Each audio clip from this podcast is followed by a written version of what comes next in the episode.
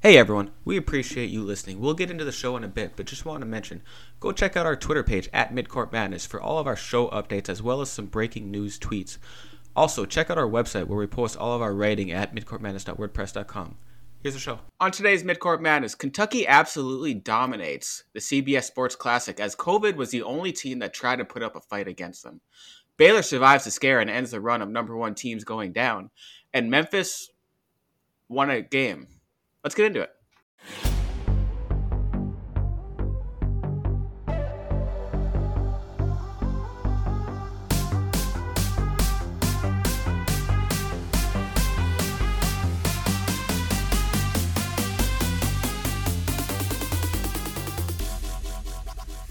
All right, Biggs. Um, we'll get into it here shortly. But how much does it suck that like a lot of our games have just been canceled? Like a lot of our good games it, it is kind of it puts a damper on things, doesn't it? I mean, we were we we we, we want this no matter how hard we try to put uh, to put this dumb pandemic in our in our rear view, it just doesn't want to quite go away. And um, here we are. They're, we're getting games canceled. The NFL's moving games back around. I think uh, there's some games on Tuesday this upcoming week, which yeah. is which is certainly uh, outside the norm. But um, I, I, John, I'm perfectly fine giving up all of my freedoms. Just don't take my sports away, COVID. Don't yeah. do it to me. Take my freedom. Don't take my sports.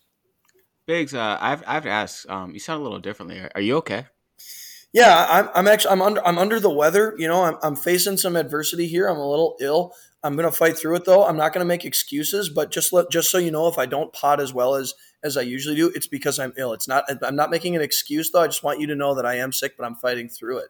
Yeah, you're the, you're the guy that shows up to pick up ball, complaining that like you sprained your ankle a week ago, and you're you're just not going to be yourself. Yeah, but but I'm still going to be there. I'm still going to play though. So you have to laud me for my toughness. I, I will. You're. Uh, I, if I were you, I wouldn't be doing this. I would be, you know, in my bed drinking water, watching Netflix.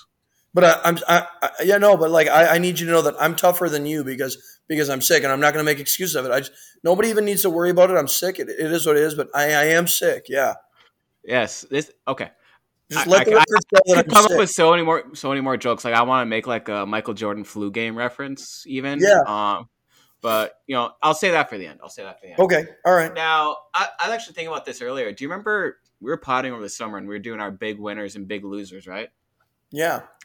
And one of my big winners at one point was December eighteenth because we had all these games that were going to be you know coming up. We had the Ohio State, UCLA, North Carolina, or not Ohio State, Kentucky, North Carolina, UCLA. We had Gonzaga, Texas Tech. We had Memphis, Tennessee. Wait, was it Tennessee?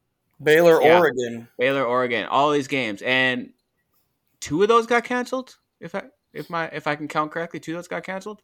Yeah. Um, and we still had uh, you know, we still had some quality games. Uh, that Gonzaga, Texas Tech one still happened. Um, we still had the championship of the CBS Sports Classic, which uh, North Carolina was runner up in that. But boy, did they look awful. Yeah, I tell you what. I mean, going into that game, all the talk was about how Kentucky had not been uh, very impressive to to start this season. The only two kind of high major teams that they had played, they had lost to, losing to Duke and Notre Dame, and uh, you sure wouldn't have known it, it, it, watching the game Saturday night. Kentucky looked like an elite an elite level team. I mean, they they looked big, they looked athletic, they were their guards were getting all anywhere they wanted to on the floor. I mean, it was it was a varsity versus a not even a JV team. It was like the varsity versus like the freshman B. Uh, that was that was that was mighty impressive and for Kentucky. And I, I think I think you can both come away with a. I think you feel a lot better about Kentucky than you did a week ago, and, and B. I, I think you've you feel. I mean, I'm all the way out on this North Carolina team. One one performance like that. I know we live in a world where we're we're trying to buck the trend of overreacting, but I don't think I'm over. I'm just going to react to it. That was disgusting, and like good teams just don't lose by 40 points to someone like that. They looked North Carolina looked pathetic, and uh, Kentucky looked really good.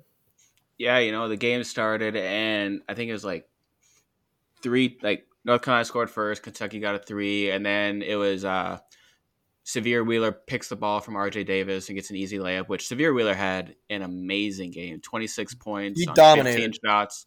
And and also, let's see, he had eight assists, but like as good as his offensive day was, his defensive day was just as good because he was just hounding RJ Davis up the floor all game. And North Carolina just could not get in any sort of rhythm offensively. You know, I remember saying to myself with about five minutes left, and North Carolina was down 17. All right, five minutes left of the first half. North Carolina's down 17, and I just tell myself, like, you know, you know, I always look at sort of like a path to victory type thing, right? And I tell myself, if they can get this down to about 10 or 12 for halftime, maybe there's a chance in the second half, right? And they get it down to 11. And I'm thinking, okay, they have a little momentum. They like they probably won that last two minutes of the first half. And then they came out in the second half, and the second half was worse. They gave up 58 points in the second half. Yeah, our fresh our freshman coach to our to our freshman team always kind of says like at halftime, you know, who, you know, the scores you know going into halftime have usually been fairly close because they're freshman games, you know, and the, the talent discrepancy isn't huge most of the time. But he always just says, hey, the first three minutes of this third quarter, because we play quarters in South Dakota, we're way behind everybody else. North, um, North Dakota does that too. Except, oh, do they really? Oh, uh, Class B does quarters. Class A does halves. If I remember. Correctly. Okay. Okay. So it's weird. Yeah. That is weird. I don't know. Minnesota, we we did halves starting my maybe like my eighth grade year of high school. So okay. it's been like 15 years now since they've been since they've gone to halves. So I just think it's weird quarters. But he's he always kind of says like the first three minutes of this third quarter are gonna they're gonna decide this game. So if you come out with the kind of intensity, you got to set the tone. You got to reset the tone basically. And um, boy, Kentucky sure did that. And then they played the next 17 minutes, continuing to set that tone, just dominating. I, I don't know. I, I again, I'm just kind of out on Carolina, man. There's this ain't mm-hmm. this ain't this ain't a Tar Heel team. This just ain't like the guards just ain't it. No. You know. Um, I don't care if Caleb Love is shooting better this year than he was last year, and he's averaging more points. He's still the same. He's still the same player to me. He takes stupid shots, and there hasn't been any point in the year where, like, he just yesterday was an opportunity for him to show, like, if he if he's an actual like NBA guy be the best player on the floor, and he was completely invisible.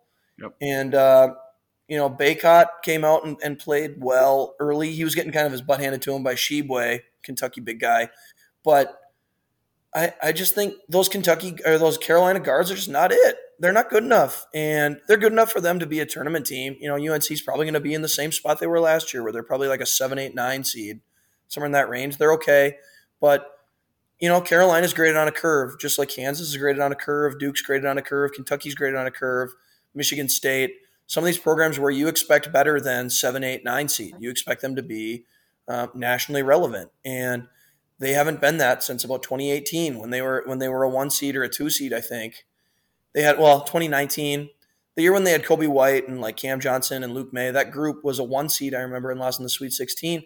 That was the last time they had a a good Carolina team, and I feel like they've gotten worse and worse and worse over the last five years. Um, you know that 2020 team with Cole Anthony was was pathetic, obviously. Mm-hmm. Although I do think injuries. Yeah, he he missed worse. 15. But that, but that team wasn't it either. And like this team just, it just looks like these guys just. I don't care that they didn't shoot well. They're going to have nights where they don't shoot well, right? And everyone's. I think a lot of people are saying, "Well, they shot 0 of 13 from three or one of 13 or whatever. They didn't shoot well." Give them 100 points. Mm-hmm. Like have some pride. You know, like you're going to have to win games without being able to shoot well all the time. This is not this isn't Y ball. You know, you got to sit down and play some defense. And uh, they gave up 98 points to a Kentucky team that that flat out didn't look good enough against a Duke team and a Notre Dame team. They looked less talented than both those teams. That's that's alarming. Yeah, and thing about the UNC team is I don't know what their identity is. Like I feel like a lot of times good teams have some sort of identity. They maybe they're a shooting team, maybe they're a team that moves the ball around well, just makes that extra pass. Maybe they're a team that gets after it on the boards, which that used to be North Carolina before um, before this year. But like they, they just don't have an identity. And um, back to Bacot because I think he was easily their best player yesterday. But even with that, like I don't even think he won his matchup. I think Tshiebwe still won that matchup. Yeah, he for sure did. Yeah. And so yeah, I'm I'm in with I'm with you on that. Where I'm start.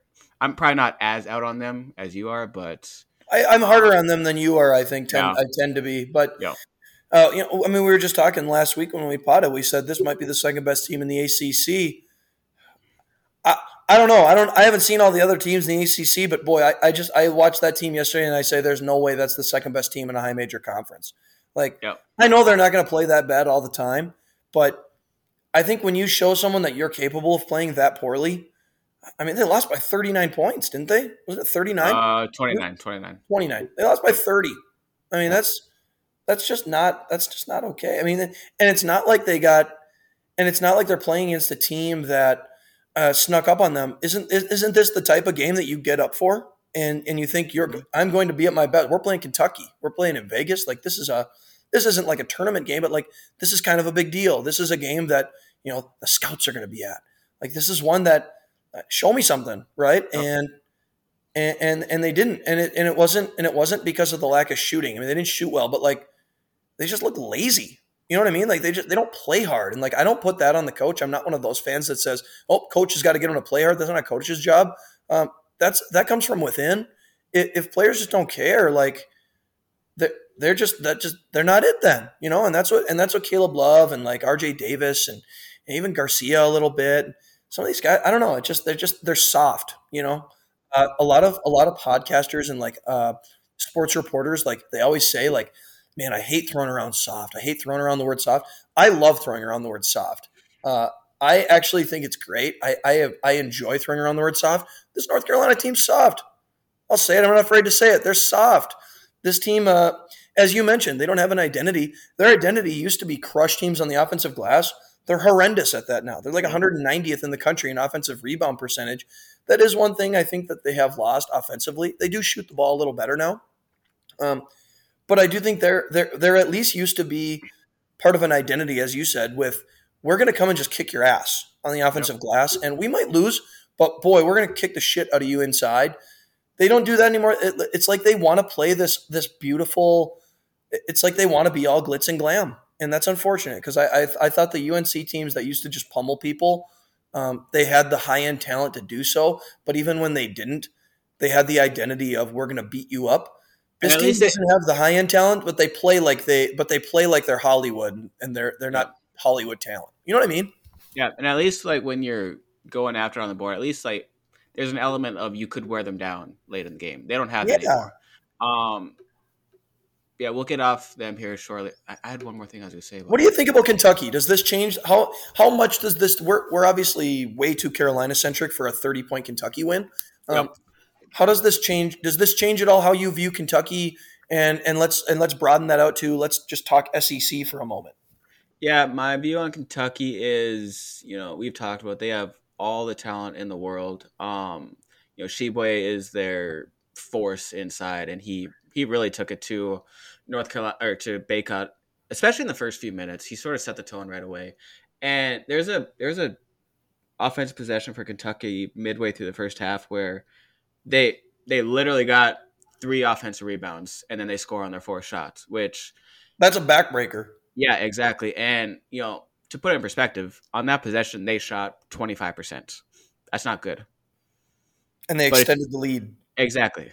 Yeah. So, you know, they were able to just impose their will on the offense board. They were able to impose I don't even think that possession that you're talking about, I don't even think Tshiebwe was in the game at that point. He might I, I think he's in foul trouble. Yeah.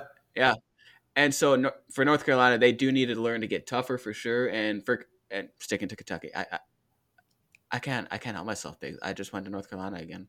I know. Um, but like I said, all town in the world. Sahvir Wheeler was amazing yesterday. Um, Kellan Grady, I think they need to get more involved. He has he he had a corner three in the first half, and all I remember thinking is he has a ridiculously quick release. It's just beautiful. It's a it's yeah. butter. Yeah, it's just, it's a great shot. Um, and then they have guys off the bench like uh, Judah Mintz. Um, who's there? Ta- Lance Ware, who is doing some good work for them. He he got a couple of those offensive. I like I like what he does off the bench. Yeah, and so yeah, I mean, I do think I think it's more of an indictment on North Carolina in this game. I like, I'm not gonna try and take anything away from Kentucky, but I do think it was more of an indictment on North Carolina. I, I wonder how much the Kentucky. Um, obviously their their loss last week against Notre Dame like sounded some big alarm bells for a lot of people nationally just because you know, they're they're they're seven wins in between kind of the Duke and, and Notre Dame losses. They they didn't beat anybody any good, right? And and they were just kind of beating up on these weak teams. They do, I think you're you're right though. They do have the talent to to really get rolling. I think. And I mean, the SEC, eh, they're going to have a ton of opportunities to beat quality teams, and, and I think they will. I, I agree with you. I think this Kentucky team, it's not talented in the traditional Kentucky kind of way where they're loaded with, you know, lottery picks, but they do have good veteran talent. And Sahvir Wheeler was a guy who averaged 14 and seven in the SEC last year, and, and he looked very much like that player the other night. Um, Ty Ty Washington's been been up and down. I don't I don't think he's been all that great, but I think he's he's fine. I think I'm he's still trying to find his place. Like I think because Sahvir Wheeler is so ball dominant, it's tough for Ty Ty to sort of impose his will. So I think he's still just trying to find his place. Yeah, I think so too. I think they need to get Kellan Grady a little more um, action. I, I think they need to get him going a little more than they have. But I think they've got they've got great depth, and they're not even getting anything. C.J. Frederick hasn't even played yet. I don't know what his status is, but I, I like this Kentucky team, and if we're and if we're talking about the rest of the SEC, um, interesting week out of the rest of the SEC. Alabama, who we can talk about a little later, yep. looked human. They've had an interesting couple weeks where they beat Gonzaga. They look like let's let's hang the banner. Uh, they beat Houston in a thriller, and you're thinking, all right, Alabama's getting into the top five or ten here. They're looking legit, and then they lose to Memphis in a game where it's like, okay, well, Alabama maybe take a step back. Uh, Tennessee has had some weird performances this year where their offense is just pitiful. Um, and you know, and they and COVID took them out here yesterday, so we didn't get a chance to see what they'd look like. Against yeah, that, that's a game I I would have loved to have watched was that Memphis Tennessee one, but unfortunately, I, we, we do not get that. I, I sure would have too. Um, you know, and another team that we were super high on, I think both of us, uh, myself for sure, was Arkansas. They don't look very good. Um, they they took another rough loss last night, and so you know, I, I still think Kentucky is right there at the top of the SEC, you know, and, and Auburn looks a little better. It's, it's a league that we knew was going to be loaded, loaded, and maybe a little different, a, a, little different way than we were thinking. But I, I still think Kentucky's every bit as good as any of those teams. Yeah, and then we didn't even mention Biggs. You know, we're talking about the teams in the SEC. We didn't mention LSU, who's the undefeated team in there. Granted, their schedule has been easy; they haven't been tested much, but eleven and zero is nothing to scoff at either. No, and, and I think one thing that we, the two of us, I think overlooked when we were talking about LSU in the preseason, I know the Adam Miller injury took the wind out of the sails in yep. a big way, right? We are thinking, man, where are the guards going to come from? And, and we didn't really account for that. They're still recruiting. You know, it's not just necessarily the transfer portal. They have they have some good freshmen who are who are playing for them. I believe it's, is it Eric Gaines is one of their freshman yeah. guards. No, he's a sophomore. Efton Reid is one of the. Efton Reid's a good big, yeah. But like Brandon Murray, I think he was a top. He's a freshman. He was like a top sixty recruit. So I mean, they've got they've got guys, they've got dudes still on the roster, and and for all the junk Will Wade takes about how he's not, I don't I don't think he's a particularly great coach, but they win a lot. You know, I mean, it seems like they they keep winning. So I mean, he must. He's at least maybe he's not the best in game tactician, but boy, the man knows how to assemble a roster and like they are. They're 11 and 0, and and I don't know if that means that they're one of the best. I don't know if I'm ready to say they're one of the contenders well, yet in the league, but I don't think they're bad. You know, I think there are seven legitimate tournament quality teams in the conference. Yeah, and correct me if I'm wrong, but last year their mo, so to speak, was that you know they can put points on the board, but they don't really play defense, right? Yeah. This year, just looking at like scores, like they have games. I'd be willing to bet without a calculator here, they're probably giving up 50 points per game, 50 to 55 points per game, just looking at all the scores that they've given up. Well, I mean, John, their adjusted defensive efficiency on KenPom is number one. They're the is number it? one okay. defense in adjusted okay. defensive efficiency. That is a complete turn from, yeah. from what they've traditionally been over the last five or six years under Will Wade. You look at that team and it's they passed the, the airport test, right? Right away when they get off the bus, it's like, oh my God, how isn't this team amazing defensively? They're always big, they're always long, athletic, you know, chiseled, the thoroughbreds out there playing basketball, and yet their defenses are never good. And that's always been kind of the it's like, what, what the hell are you doing? Why are you not playing any defense? Um, they sure are this year, and and that's it's no surprise that they're as good as they are. See, if, if that defense can continue to be as good as it is, then they're then they're going to be in the mix too. They're very Virginia E this year, to be honest. Yeah, I mean they, they still play at a pretty fast tempo. I mean they're in the top seventy in, in adjusted tempo. So I mean they still they still get up and down the floor. Um, that's kind of like what Alabama's been the last few years. In Alabama, I'm tr- trying to find them here in the adjusted defensive metrics. Um, Alabama's 46th in adjusted defense, 28th in tempo. But that was what Bama did last year was they played a fast pace still, but their defense is really good. And so, you know, you're you're playing quick, you're getting a lot of offensive possessions. They're getting a lot of possessions, but if your defense isn't letting them score and you're getting a ton of possessions where you might be able to score, you know, you you build on leads and you can snowball some teams. Yeah. So let's do this. Like we like to do this sometimes. Are we in agreement that Kentucky's probably the most talented team in the SEC? Who, who, would who would you give that award to? I might I might say Alabama. You might say Alabama because my next question was who's the second best. I would say those two are probably one. Two. I would say Alabama just because I, I, mean I like those guards still, Shackelford and Quinerly, and, um, and Keon Ellis is having a really good year, better than I think anybody thought he would. You know, and and J.D. Davison pops for them in, in kind of a limited role. I would say Alabama still has the most talent. Um, and then I and then yeah, I, I think I, I, think you can probably say Kentucky. Okay. Or maybe. Now, oh, man, uh, it's tough though because the, you mean Auburn. Auburn's ranked 13th in the country right now, and they've got a ton of talent. Yep, they do. You know, and uh, they're getting a lot, and some of it's not even there yet. Allen Flanigan hasn't even played, and he's an impact guy. So it'll be interesting to see what he can bring to them you know, your guy Walker Kessler finally had a had a nice game last night. I think he showed up for once. If, if they start getting double double type production out of him, that's a that's a front line that just nobody else in that conference has. And Jabari Smith's I think been better than than he was really he was really highly rated and really hyped up. And I've been more impressed. I thought I think he's been even better than I was expecting. So he's been that good. And Tennessee is kind of like last year a little bit where they're good, but it just kind of feels like at times something's missing. I would have really liked to see them play yesterday against Memphis because I I think I'm having I don't know uh, maybe this wasn't the game that we were talking about before, but you said something. There was a team that had a terrible performance, and you said that's going to be a thing that I hold on to way longer than I should. And, and I think I'm going to do that with that Tennessee Texas Tech game, even though I shouldn't. I just I'm going to have a hard time getting that out of my head. How just it was horrendous. You know what I mean? Yeah. Yep. But they're I legit. I think that's I think that was me saying Oregon's bringing the Pac-12 down. yeah, that that could be. Yeah. You're right. I think that is what you were saying. Um. So let's talk about that Bama Memphis game, and this is a game that Memphis definitely needed, and it was close throughout the first half, and then they just sort of, they sort of slowly pulled away in the second half, and you know, it's good they got the win, but like, I feel like it was still a sloppy win for them. You know what I mean? Like, I there's times like they'd be dribbling around and they just happen to lose it, but it, it's like the ball just like bounces to the perfect spot and they get like a three or something. You know what I mean? Yeah, boy, they they did. You're right, and they shot didn't they? Sh- they shot like 55 percent from three. Yeah. If I'm not mistaken. I feel like they banked uh, up 12 or 13 no, threes. They're like 34 from the three, but 55 from the field.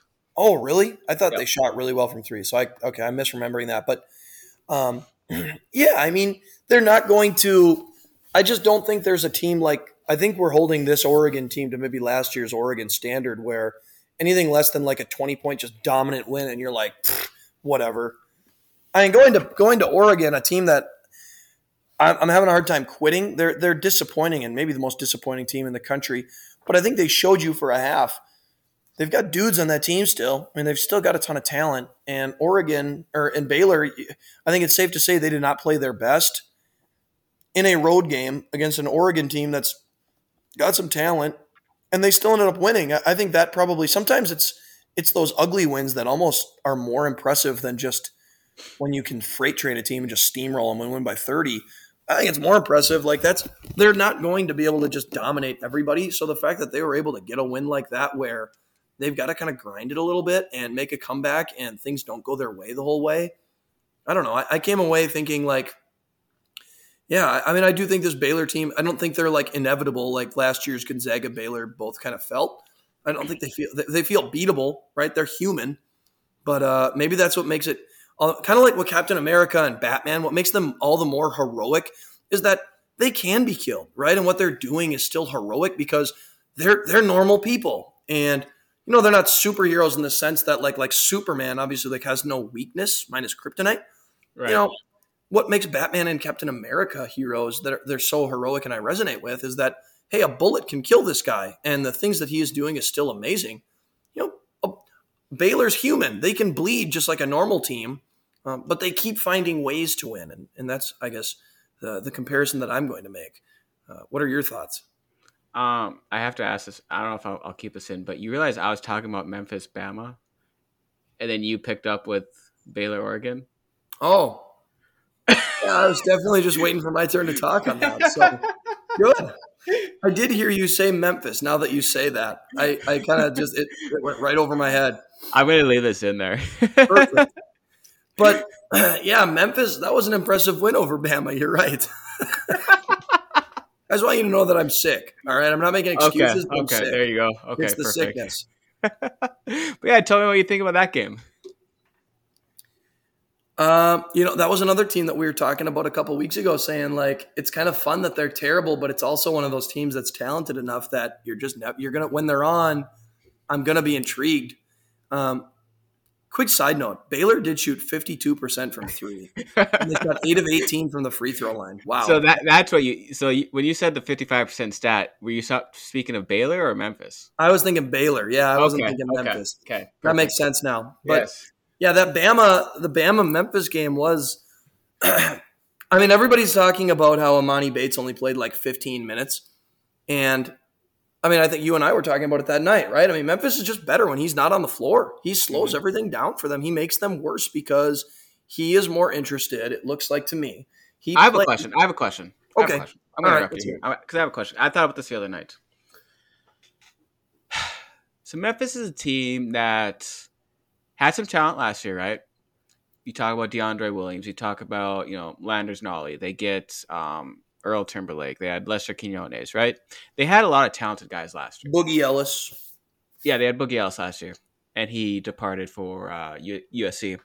And then you know they get some transfers. They get some incoming freshmen, and then they get two guys reclassify who would have been seniors this year in high school, reclassify and are ranked like after they reclassified, I think fifth or sixth best freshman in the country, basically.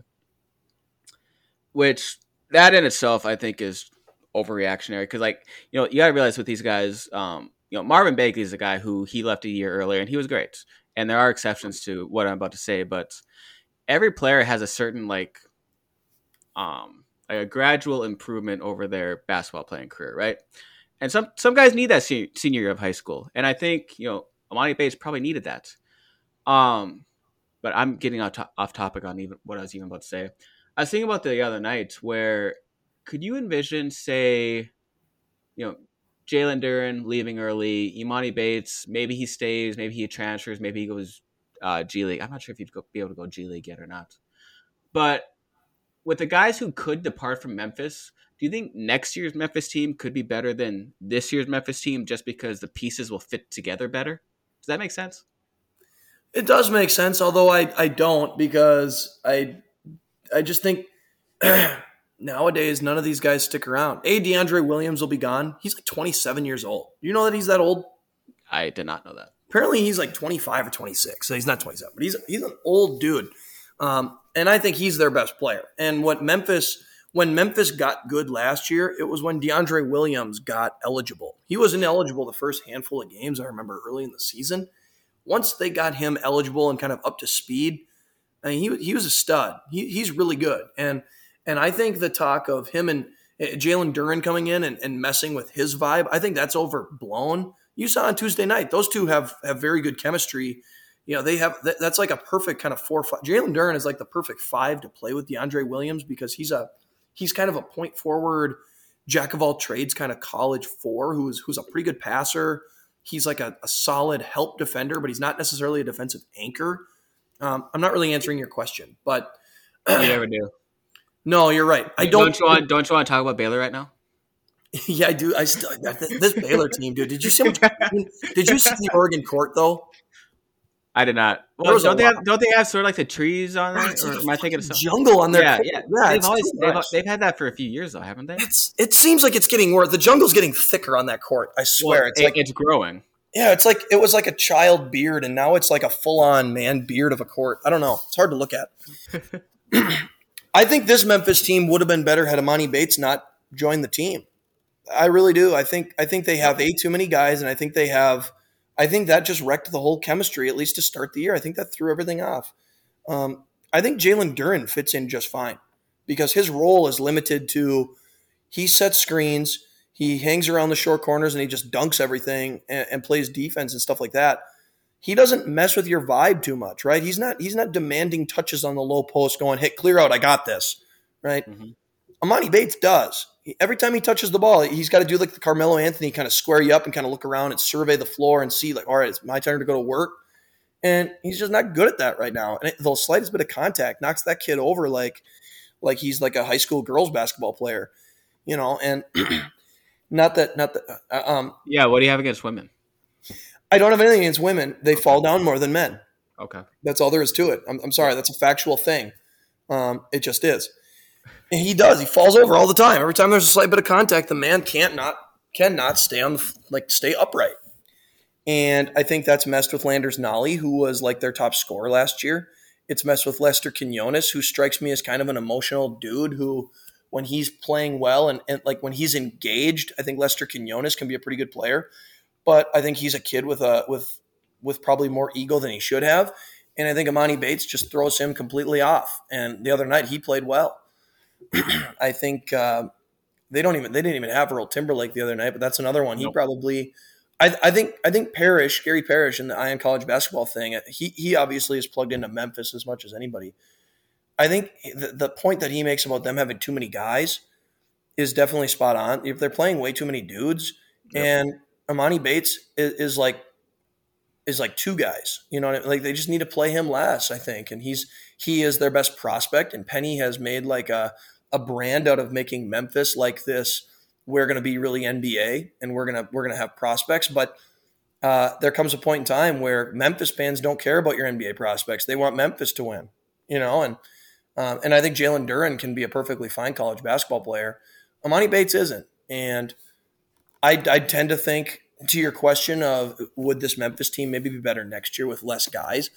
If Emoni Bates sticks around, sure, Emoni Bates will be on the cover of breakout candidates next year. He's probably going to he's not he's to play this year. Obviously, they're not going to bench him unless he transfers, which I could definitely see. It'd be really funny. But if he sticks around, he's he's going to be a guy that he's going to get better. Right? He can't get worse from this point. And that's a kid that uh, everybody's talked about his scoring mentality and the ability that he's got to knock down shots. He could be a high level scorer next year for this Memphis team, but but just with with the transfer portal and how many guys stick around and just the culture that Memphis I think is established – I think you need to look at Memphis like it's a junior college where guys are not going to stick around for more than a couple years there.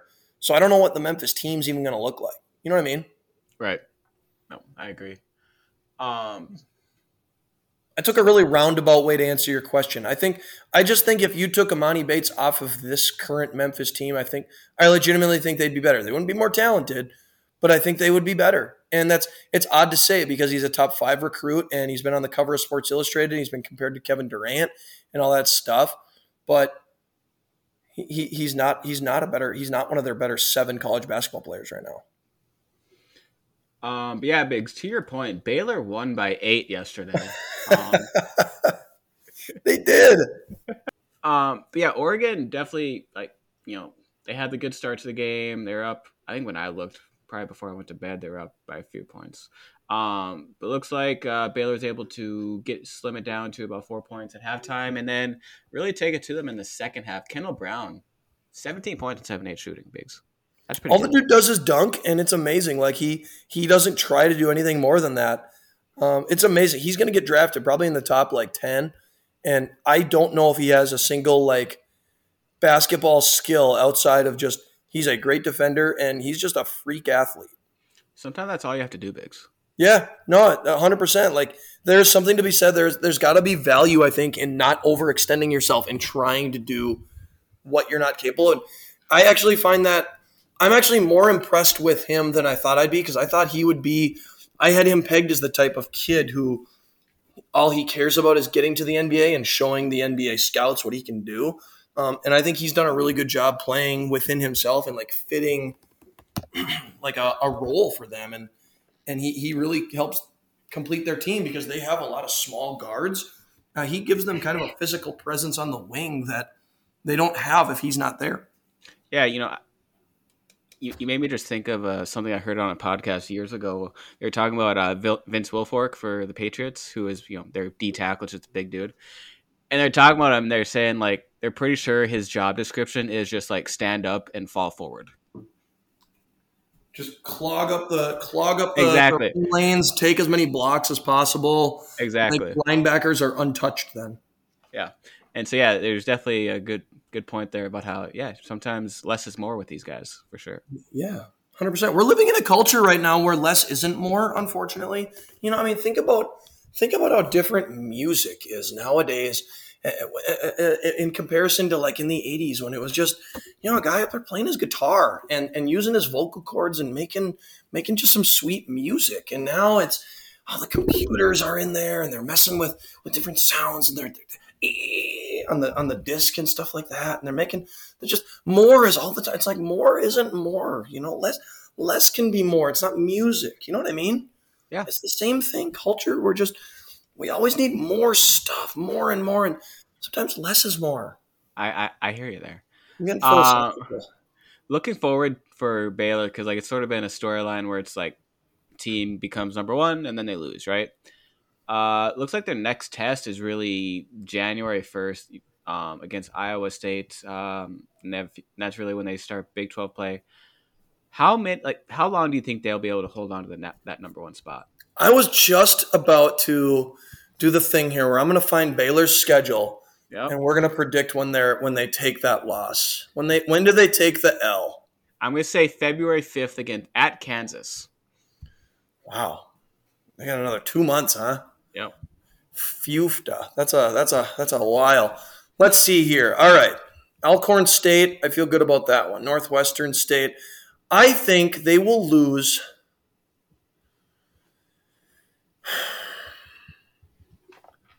I think they will lose Tuesday, January 4th against Oklahoma. A home game, even. Yep. Okay.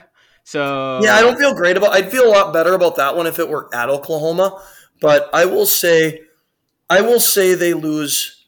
I will say they lose before your date. I'll tell you that much right now. I feel like they won't get to February. February 5th against Kansas. Is that what you said? Yeah. February 5th. Boy, I, am going out. They're gonna have to. They're gonna pile up some good wins there. They're gonna beat West Virginia, Oklahoma a couple times, Bama, Texas Tech. Tell you what, there are there's a lot of potential losses in there. I, and and like that would be like a dozen more games from now. That'd be a hell of a gauntlet. Yeah. yeah. And like seven of those, I would deem as like quote unquote, you know, losable. You know what I mean? Yeah. I think the big takeaway here is that I'm more bold than you are. Probably. I guess I'm just a Baylor hater, apparently. Yeah, pretty much. No, I mean, I, I think they're legit. I mean, they obviously are. I think they're the, maybe the best defensive team in the country, and they just they just look so complete. You know, I mean, they, they really do. They just look really complete. They just they look sound. They've got guys who can. They've got plenty of guys who can shoot it. They've got they've got guards who can shoot. They get into the paint well. Their bigs are just physical and uh, tough as nails. Matthew Mayer is is is a solid player. Kendall Brown's given them a ton. I like Baylor a lot. I don't like them as much as you apparently, but I, I think I think they're as good as anybody in the country. Obviously, they're ranked number one. So that's true. That someone ought to someone ought to give Baylor some respect. Yeah. Now, moving on to another game here, Villanova loses by 20 to Creighton, and they are now seven and four. Should they be worried? Yeah, I, I would be. I'd be sounding the alarm bells. I think Villanova, Villanova looks broken to me. Um, I watched I watched some of that game Friday night, and it's it's the same thing. I just don't know how many more times. I don't know how many other ways I can say it. They just they look like they don't have the juice. They just they don't have any sort of they don't have any sort of second gear. You know, like it looks like a team that's it's like a car that's just like perfectly capable of driving, you know, 30 to 50, you know, down the down the road, but the second you got to get on the interstate and pump that thing up to 80 and get somewhere, they just they can't do it, you know, and and it just it, they just they're Virginia. If they can't control the tempo, if a team gets a lead on them, they they just don't have I don't think they can do it. And we've always associated Nova with being this offensive juggernaut And, more than that, even is we've always associated them with being a team that is just loaded with shooters. I don't think they're that good at shooters. I really don't. I think Gillespie's an okay shooter, but nobody creates him easy shots. He has to create all the shots for everybody else and himself, and I don't think he's great at that. Justin Moore is a, a good player, but I don't think he's a he's not just like a goal certified bucket getter. Like he's like a, just a, a, a solid like utility type who's going to get you like 14 to to 17 points. But I just don't think he can dominate a game. Jermaine Samuels is you know just an effective player. We were talking about this I think early in the year where uh, about different teams and we're saying did we overrate the loss of or did we underrate the loss of you know so and so's team's best player? You're talking about Jeremy. I was just about to say, did we not value him enough and Yeah, just I- assume that all these other guys would pick up the slack, but they just I- haven't? And that's and that's what it feels like. Yeah, it feels like that, doesn't it? It just feels like everybody else stayed the same, and they haven't replaced Jeremiah Robinson Earl. You know, Brandon Slater's given them a, a really nice lift. I mean, imagine where they'd be if Brandon Slater. I mean, who saw what he's done coming? I don't think anybody did. He's he's been a lot better than expected. But Gillespie's been more or less the same guy. Justin Moore's been more or less kind of the same guy. Jer uh, Samuels more or less kind of the same guy. They don't have any depth it just it just feels like they're they missed uh, they missed Robinson Earl and they haven't really replaced him.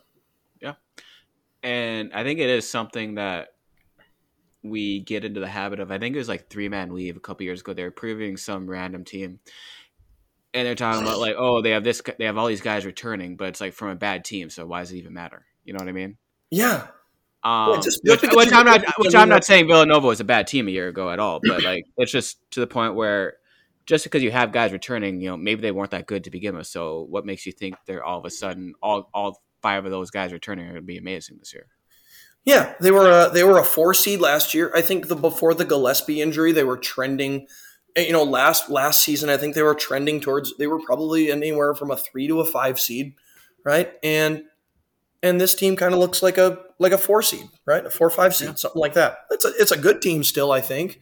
Do you still Um, think they're the best team in the Big East? You know, when we did our preview, we were talking about like who is the second best. Maybe Villanova is. Do you think Villanova's even the second best? I don't know about that either. we have to i don't know how do you identify I don't, maybe it's a maybe it's a league without a best team maybe it's maybe we skip one and we just go from 2a to 2b and, and maybe like there's like a two exclamation point dollar sign you know hashtag in there somewhere. Maybe there's not a team that deserves one you know? Okay. could i don't know. Who's the best team? I, I don't know. Oh, is it connecticut just lost? Uh, is it xavier? That's the team you like. So does the Big East just not play the Big East championship game later on this year, and not crown anyone? Yeah, maybe not. Maybe they just shut. Maybe COVID. Maybe COVID's the best team, and they just shut it down after the semifinals. There we go. Let's not let's not bring up bad memories. though. Yeah, can we not talk about that?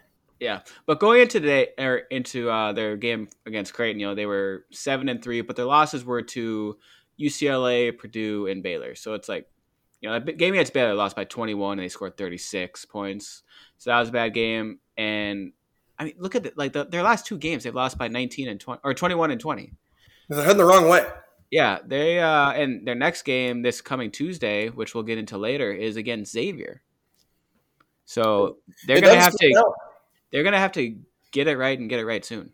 Mm-hmm. I agree. Yeah, I mean Xavier, that's a team that that seems like they're they're playing awfully well right now too, and um, they have a ton of talent. And you know Zach Freemantle is kind of back working his way back into the mix for them. That might be a team that that is eyeing maybe that top spot in the Big East. And let's see, we can just do we can just hop into some game previews. I only have two of the games I was sort of gonna touch on: Virginia Tech over St. Bonaventure and Gonzaga Oh, over, Tech, over Texas Tech. Um, do you have anything to say on those? Well, I mean, just as we were talking about how Virginia Tech has been one of the best teams in the country, and they're just super exciting and like they're loaded. I'm just kidding. We were talking. We, I think I had mentioned last week. I said, "Man, I'm having a hard time getting excited about this Va Tech team." There's just something. It just feels like I was going to be really excited about them, and then a couple guys transferred out, and, and I think they're okay, but I don't know. It's just kind of underwhelming. And then they go and just absolutely kick the shit out of St. Bonaventure. They they Yeah. won by like 35 points. And we talk about with St. Bonaventure, they have this talented and and experienced starting five, but they have really no one else after that, and that sort of showed in this game. Well, yeah, I mean, it's, and it certainly showed. I mean, not even more than that. I mean, even the, the talented, experienced starting five, uh, none of those guys played well. You know, I, I, think all of them basically had an off night, and I guess that's just kind of a, a reminder to you that that is as as exciting as St. Bonaventure is. You know, and, and, we got hyped about them to start the year.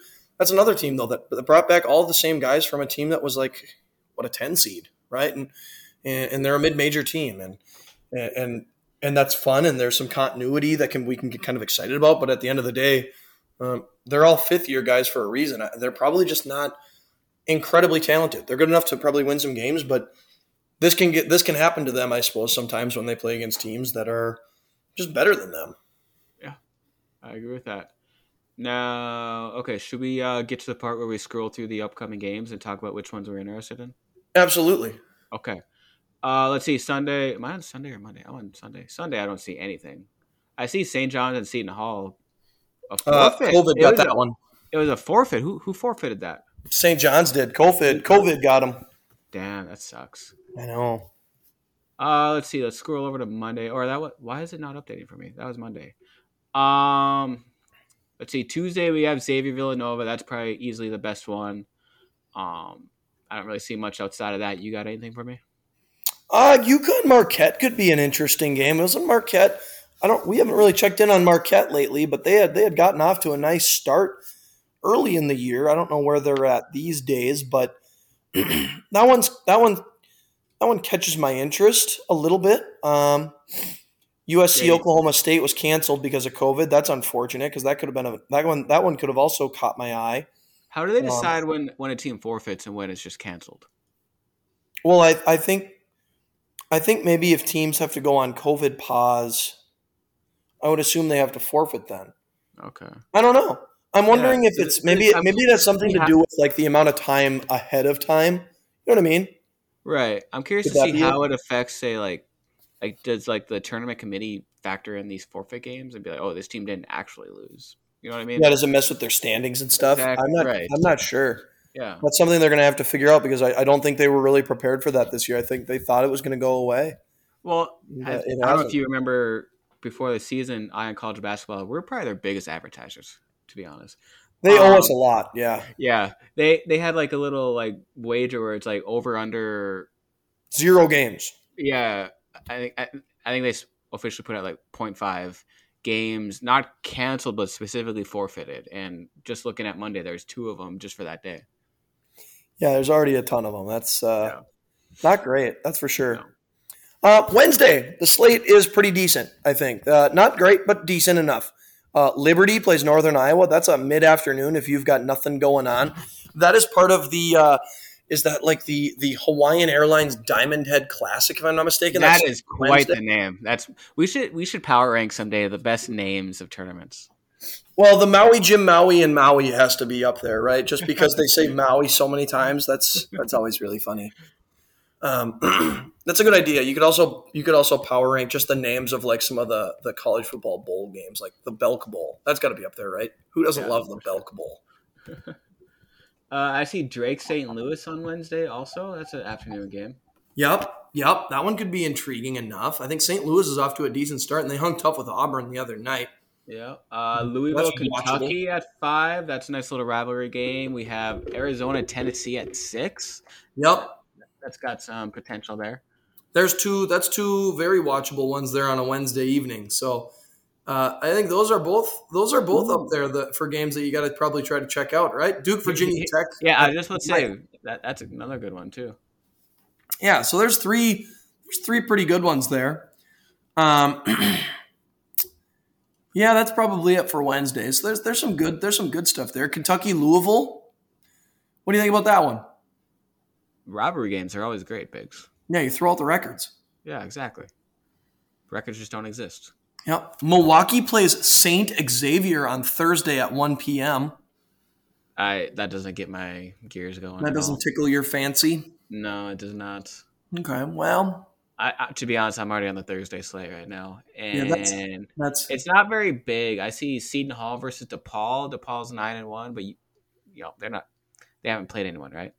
And I don't know if Seton is Seton Hall gonna be able to play. I don't know what teams have COVID or whatnot. I, am not sure. So I hope. Kurt, I hope Currently, it is not in because like ESPN has like a separate sections for forfeited or canceled. Okay, Currently, the not in City there. Hall is not has not been moved down to that section yet. Okay. All right. um, Uh, Friday and Saturday as the rest of that Hawaiian Airlines Diamond Head Classic, and and I think Friday, if you, if the matchups hold in this tournament, you could potentially get, um, or is it Thursday that the matchups? Maybe they don't Friday. They play on Christmas Day. I it, know it, it, yeah, it concludes on Saturday because I scroll to there. All I see is four games: TBD versus TBD. yeah. So Well, who, who's going to win that? When the two TBDs get together, you really throw up the record. um, no, but there could be. I think you could potentially in the second round. I want to say you could potentially have BYU against Vanderbilt. That could be Um, good. Yeah, I think that one could be intriguing. I'm trying to remember who's on the Wait, other. so side. so what's the name of this? Can you, can you say the name of this again? It's the Hawaiian Airlines Diamond Head Classic, I think. I'm going to look up a bracket. Yeah, I was looking at a bracket here the other day, and I don't remember much of it. I just remember thinking like, "Ooh, Vandy versus BYU could be like."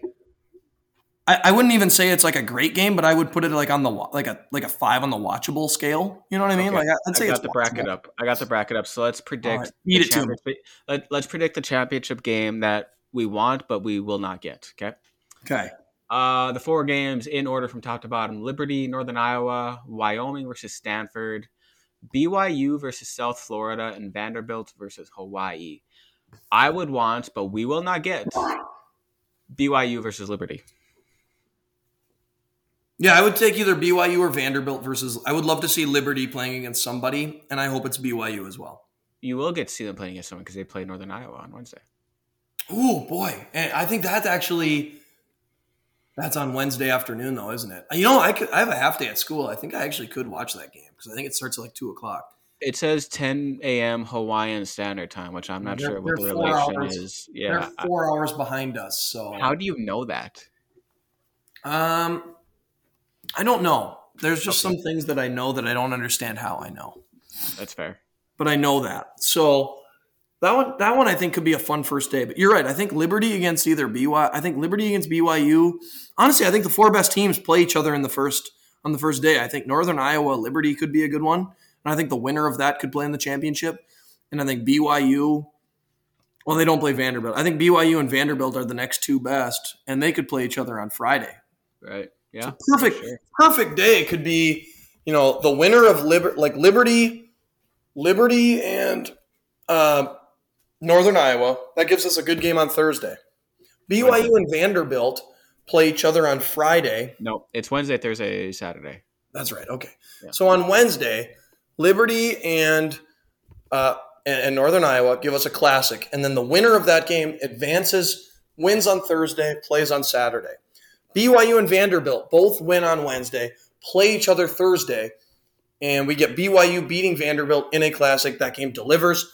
And now we have a classic setup of Liberty against BYU in the championship. Lock it in. I will watch that on Christmas. Let's go. All I want for Christmas is Liberty against BYU in the Hawaiian Airlines Diamond Head Classic. Did, did, did- does your mom do the thing where like they ask you for what you want for Christmas and like for me, I, I'm just like I don't want anything. Don't give me anything. But they keep asking. Oh, it's so annoying. For, Yeah. for this year, if she asks you like what do you want for Christmas, just say BYU Liberty. BYU Liberty, please. Yeah. COVID's taking away my real liberty, but I would like some just BYU liberty. Oh shit. All right, you got anything else, Biggs? I think that's about all I've got, John. It's it's a slow a slow week, but hey, gear like buckle in after Christmas though, because once the once like the new year hits, we're into conference play, baby, and then it's games all it's a games all week. We got we got a ton of stuff. We'll be stock full every every weekend. Yeah, and you know we talked about before this podcast where, you know, with all games being canceled and lack of big time games coming up this week, like I thought this was gonna be a shorter podcast, but we're still sitting at like fifty five minutes right now. So I think Good. Good for us, but more specifically, Biggs, you know, we like to do this self reflection stuff. I gotta say, you did quite well with your. Uh, I, I, I feel like you're under the weather right now. Is that what the deal is? Yeah, I, I will. I will tell you. I, I feel like I think we deserve a lot of credit. I'm not going to make any excuses, but if I didn't pot as well as I usually do, it's because I was sick. Uh, but I'm not going to talk about that. I think I think you really carried the load today. I wouldn't say I had my flu pod, but I would say you definitely picked up the slack for us and really carried things. Um, this just kind of shows we're we've got diversity on this podcast. We're we're capable of of handling anything that's thrown our way. Yeah. All right. Let's get out of here. Merry Christmas. Right. Have Merry Christmas to you.